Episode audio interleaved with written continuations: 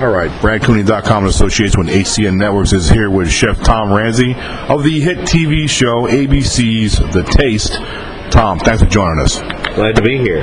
All right, Tom, so we're going to go over a couple questions here. Sure. From social media and some questions that I have for you.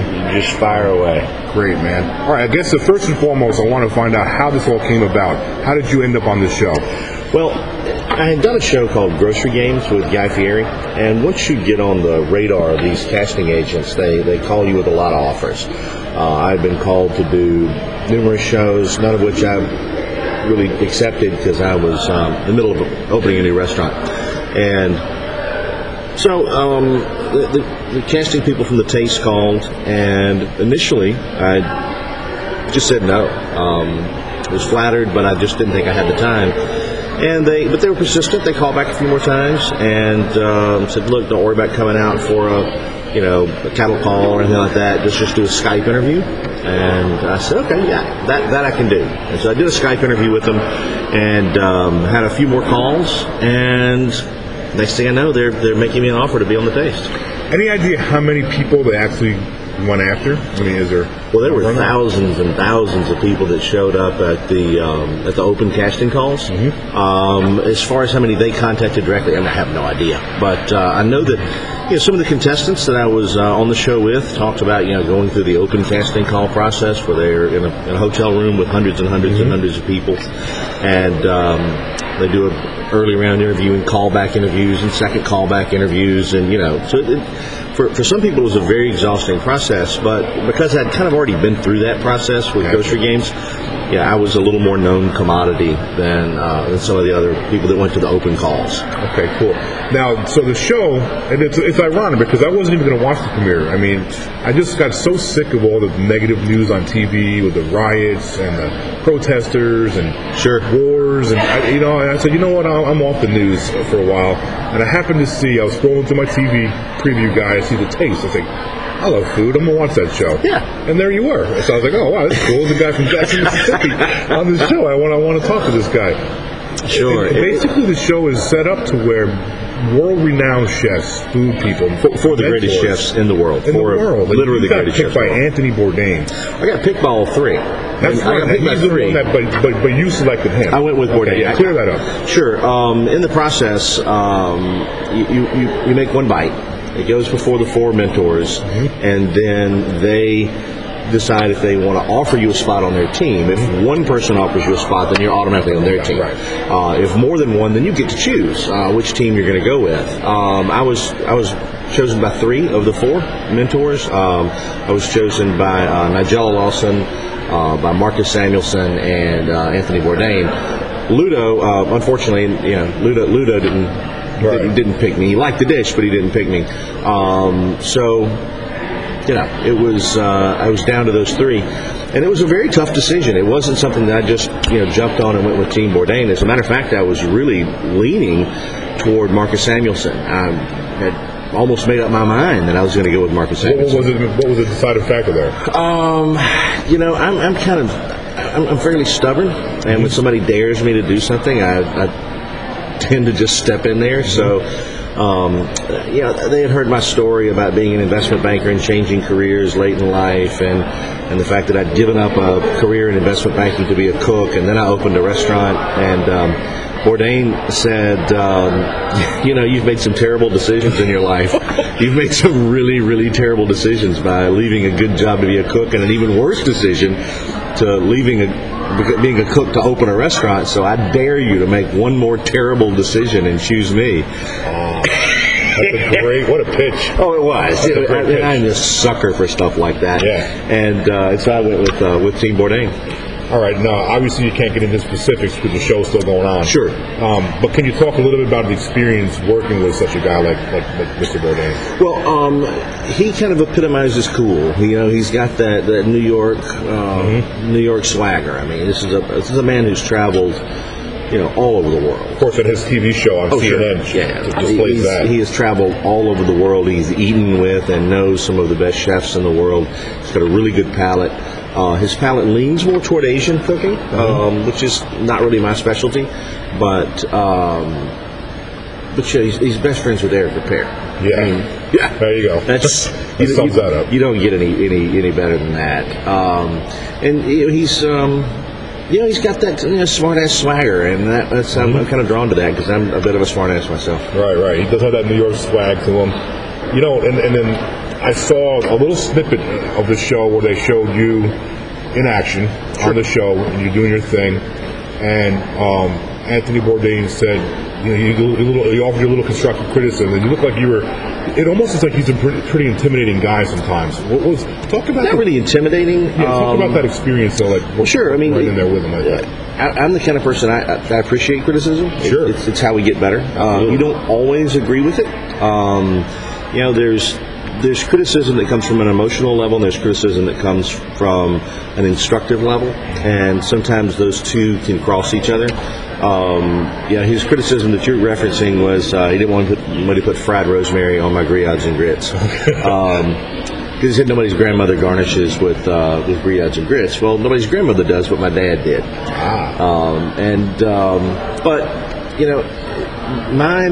My thing with garnishes and with adding stuff to dishes is, does the addition make it better? If it doesn't make it better, if it just makes it more, it's pointless. Mm-hmm. But if it makes it better, then it belongs there. And in my opinion, a little fried rosemary makes griots and grits a little better. You get a little toasty flavor, you get some piney, earthy notes, and it adds another layer. Whether it fit in exactly with the challenge we were talking about, who knows? That's a very subjective thing that the guest judges and guest mentors are judging on, but obviously it works. Mm-hmm. He chose the spoon that he thought would be safe, and it was safe. That's great, man. All right, talk a little bit about the competition, what it was like competing against such tough competition. It was really interesting. I'd watched the prior two seasons, and thought to myself, okay, this doesn't look like too tough of competition.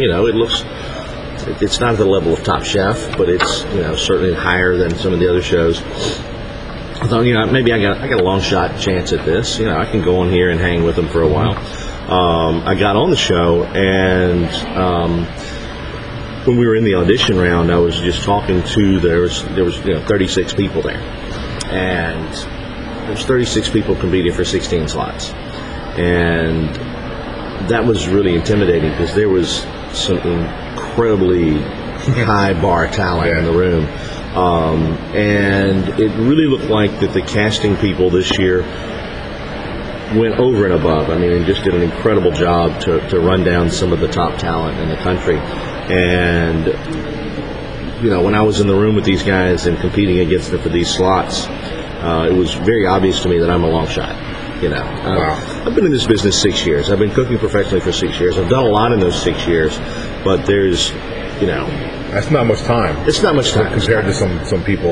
And some of these guys have been professionals since they were teenagers, And so it was a little intimidating going up against some of people who were arguably some of the best chefs in the country. Mm-hmm. And my goal was just to hang in there as long as I could hang in there and give it a good shot, But I always looked at myself as a long shot, but, sometimes that long shot horse will catch it on that back straightaway. That's right. And you don't know whether the horse might break coming out of the gate. You never know. That's right. The hot shot thoroughbreds will blow an ankle real quick coming out of the gate. Exactly. All right. Share something that you learned about your craft that you didn't know previously to go into the show. Going into the show, I didn't know nearly as much about Asian and North African food, and because of one of my teammates, I learned an incredible amount about North African spices.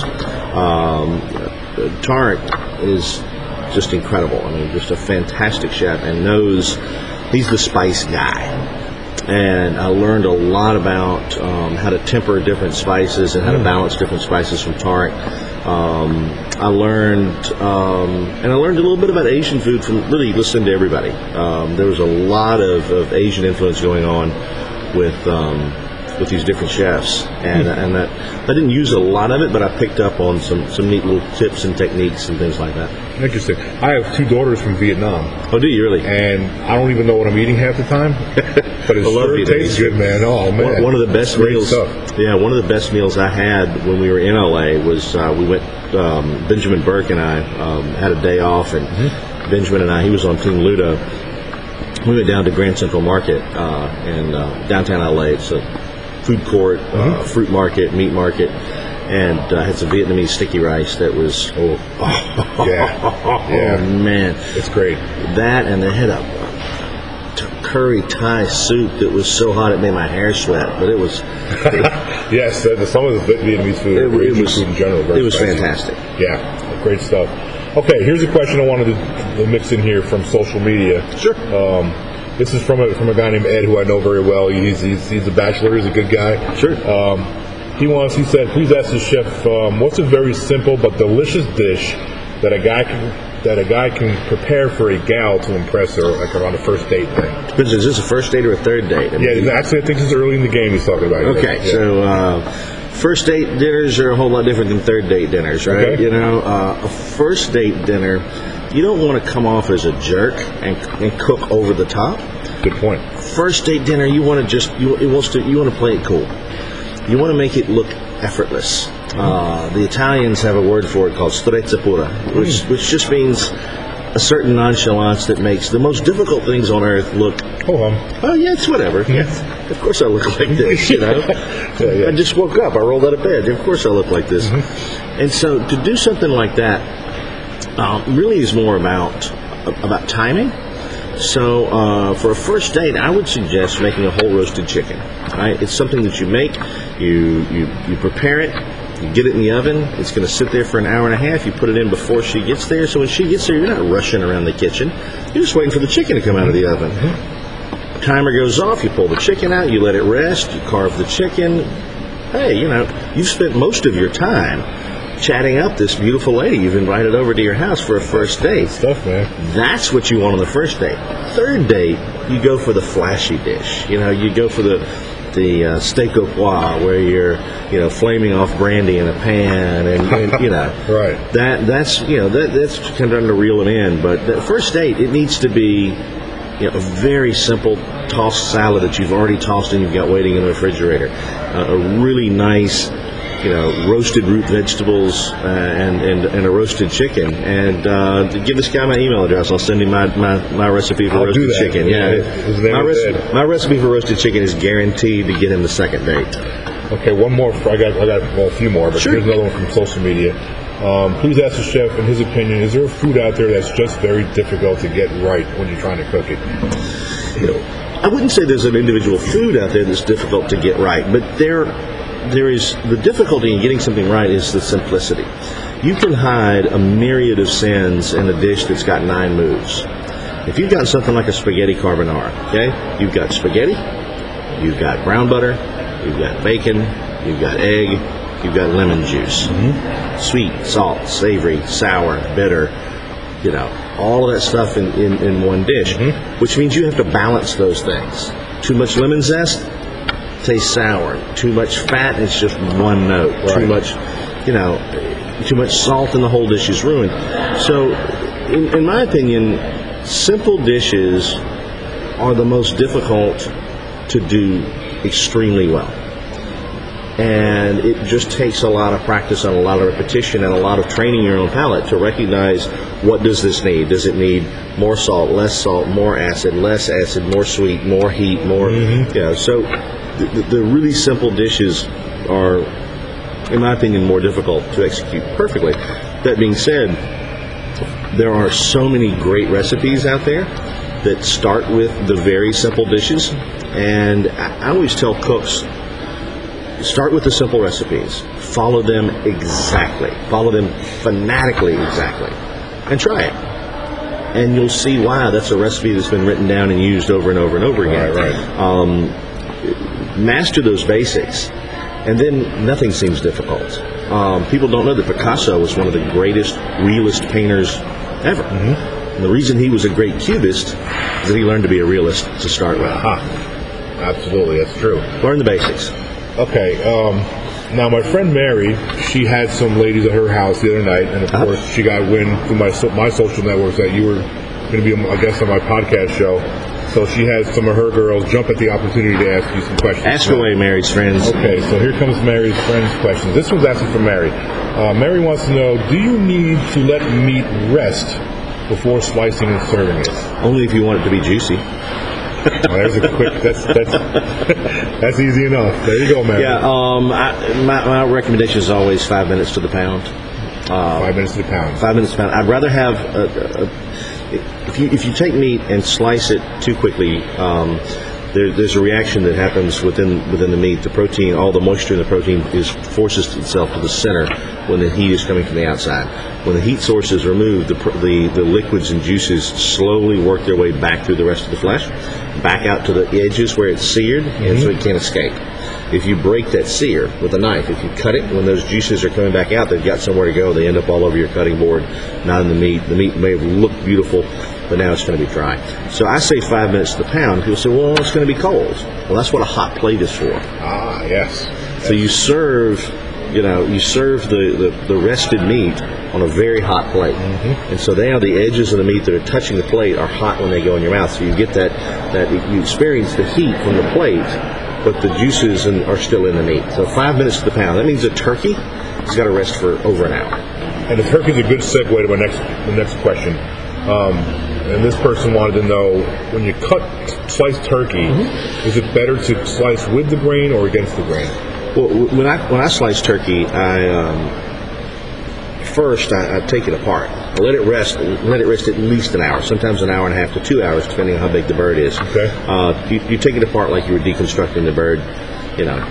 Cutting it into its major parts. Mm-hmm. You take the thighs off. You take the wings off. Mm-hmm. Then you take the knife and run it down the center of the breast, and carve the breast out, and then it'll be an oblong lobe of breast, and then you slice it across the center. Okay. And I never slice it straight down the sides. I always remove the breast itself and then slice it. Okay, good stuff. All right, and Alicia wants to know, is coconut oil healthy for you? I don't know, but it's delicious. Yeah, that might not be a chef question. Sure is good. I would go ask a nutritionist. Coconut oil is one of those things that I cook all my popcorn in coconut oil. Mm-hmm. And oh, cool. It makes the best popcorn in the world. I don't think there's anything out there that by its nature is unhealthy if eaten in moderation. That's true. Butter by its own nature is not a bad thing. Eating a stick of butter may be a bad thing. True. I tend to think that using something in its natural state, even though if it's a, quote, bad for you thing, is better than whatever chemical process they have to go through to make something else taste like that. Mm-hmm. Mm-hmm. So I would say no, but coconut oil is not healthy, but call a nutritionist. That's... Okay, Maria wants to know, is it better to use margarine or butter when baking? By the fact that Maria even asked me that question, these are questions that makes me Maria, use butter, honey. Don't use margarine. Put down the margarine and step away from the bun cake. There you go, Maria. That one's easy. How do you keep from crying when cutting onions? Tremaine wants to know. Don't be a pussy. There you go. There's a lot of different ways people have said to not cry with onions. You can light a candle. You can wear ski goggles. You can just get used to chopping onions. Personally, I've been cutting onions. We cut hundreds and hundreds of. We go through 50-pound bags of onions, and I cry the whole time. I mean, my eyes are so sensitive to it that you work through it. You just wing it, I guess. Yeah, get a fan. A fan is really helpful because it's just little particles in the air, and so if you're moving that air around, it's going to help. But work fast. There you go. Work fast. Get to where you can just. Exactly.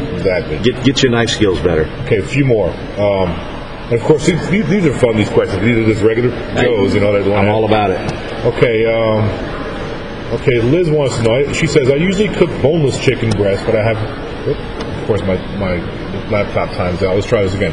I usually cook boneless chicken breast, but I have heard bone in chicken breast tastes better. Is that true? A, thighs taste better than breasts. Okay. B, roasting something on the bone is always going to impart more flavor. Anything that's cooked on the bone will impart more flavor. Leave the skin on, leave the bones on. And I try to tell people, learn how to cook a whole chicken. Because if you cook a whole chicken, then you've got very tender, very succulent, much more flavorful meats. And then you can use the bones to make stock. You can cut up the, pick the little pieces off the bones to make chicken salad. And it just less goes to waste. Whole chickens are always better than boneless chickens, absolutely. Why, my question, why is it better with the bones? The bones have marrow and have this flavorings. The flavors in there? Absolutely. Gotcha, okay.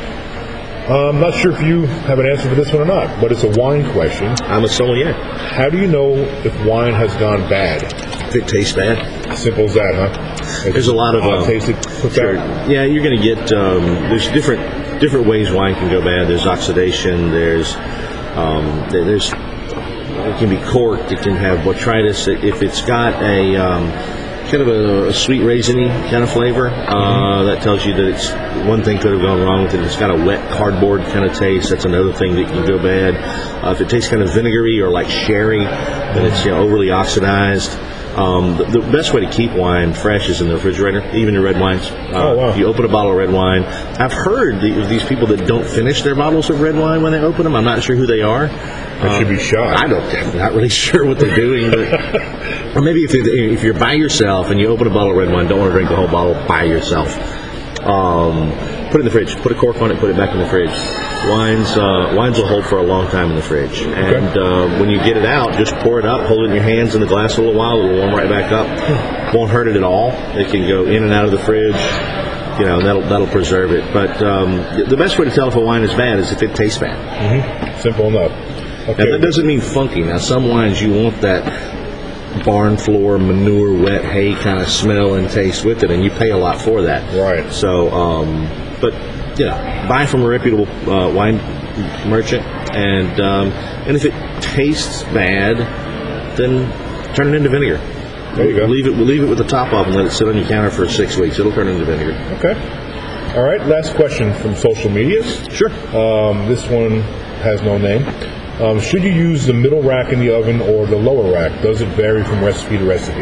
Depends on what you're doing, and depends on how your oven is constructed. That's really just a trial and error thing with your own oven. In a convection oven, theoretically, there's no difference between the middle rack, the bottom rack, and the upper rack. If you're broiling, you want to get the whatever you're broiling up close to the heat source. Most people will tell you just in a conventional home oven, use the middle rack. Okay. All right, that concludes our Q&A session. First and foremost, I want to thank you very much for your time doing this. My pleasure. I always like to give the guests an opportunity to share some closing thoughts with the show's fans. Also, if you want to talk about your Twitter and Facebook, let's do that. Sure. My Twitter is at Chef Tom Ramsey, and Facebook is J. Thomas Ramsey, the letter J. Thomas Ramsey. I'm getting ready to convert from a profile to a page, so I'm not even sure how all that works. You go to have a fan. See, the personal page you can only have like 5,000. I'm at like 4,800 right now. That's why your assistant's probably wanting you to go with a fan page because you can get. Yeah, that's at that point. But she's going to manage all of that. I go on there most of the times. I go on there and respond to people directly, but. And I have a blog, TomRamsey.com, website and blog. There's a lot of video on there. There's, YouTube videos and stuff like that. And I would just encourage people to just keep cooking. I mean, it's I'm living proof that you don't have to come out of the culinary schools. You don't have to come out of C school. You don't have to, you don't have to spend an entire career cooking to get it right and to reach some pretty cool, pretty cool levels. I started cooking professionally 6 years ago. I'm 49 years old. I just turned 49, and in that 6 years, I've done 2 James Beard dinners. We've You know, I've got my own restaurant. You know, I'm working on other projects. I've done some TV. You can pack a lot in. You know, yeah. Don't be afraid. Just you know, as Basil King said, go forth and be bold, and mighty forces will come to your aid. You know, it's good stuff. It's if you're really passionate about something, just go for it. And the show is on Thursdays and ABC. What time? Thursdays, ABC. That's 7 Central. Okay. 7 Central, 8 on the East Coast. I don't know what time they do on the West Coast. But yeah, it's every Thursday. This year has 7 episodes, and they're all 2-hour episodes. Oh, wow. Nice. And they did another twist this year that they haven't done in years past. In years past, when they got down to the last... the Red Star chefs, the chefs that had the worst dishes, the mentors would pick who went home, and which could be subjective, you know. And so this year they've done it a little differently. They've when they get down to the last 2, they how are you doing, Melissa? Good to see you. When they get down to the last 2 this year, they go head to head. There's a head to head cook off. And that's a little more intense, yeah. It's a lot more intense. Yeah. And the mentors don't get to taste. They don't get to touch anything. They can just stand there and offer guidance. Oh, wow. And so when it gets down to that last bit, it's head-to-head cooking, and it's fascinating. It really, really is. It's a really cool thing to watch. Good stuff. Well, I appreciate you doing this, man. My pleasure.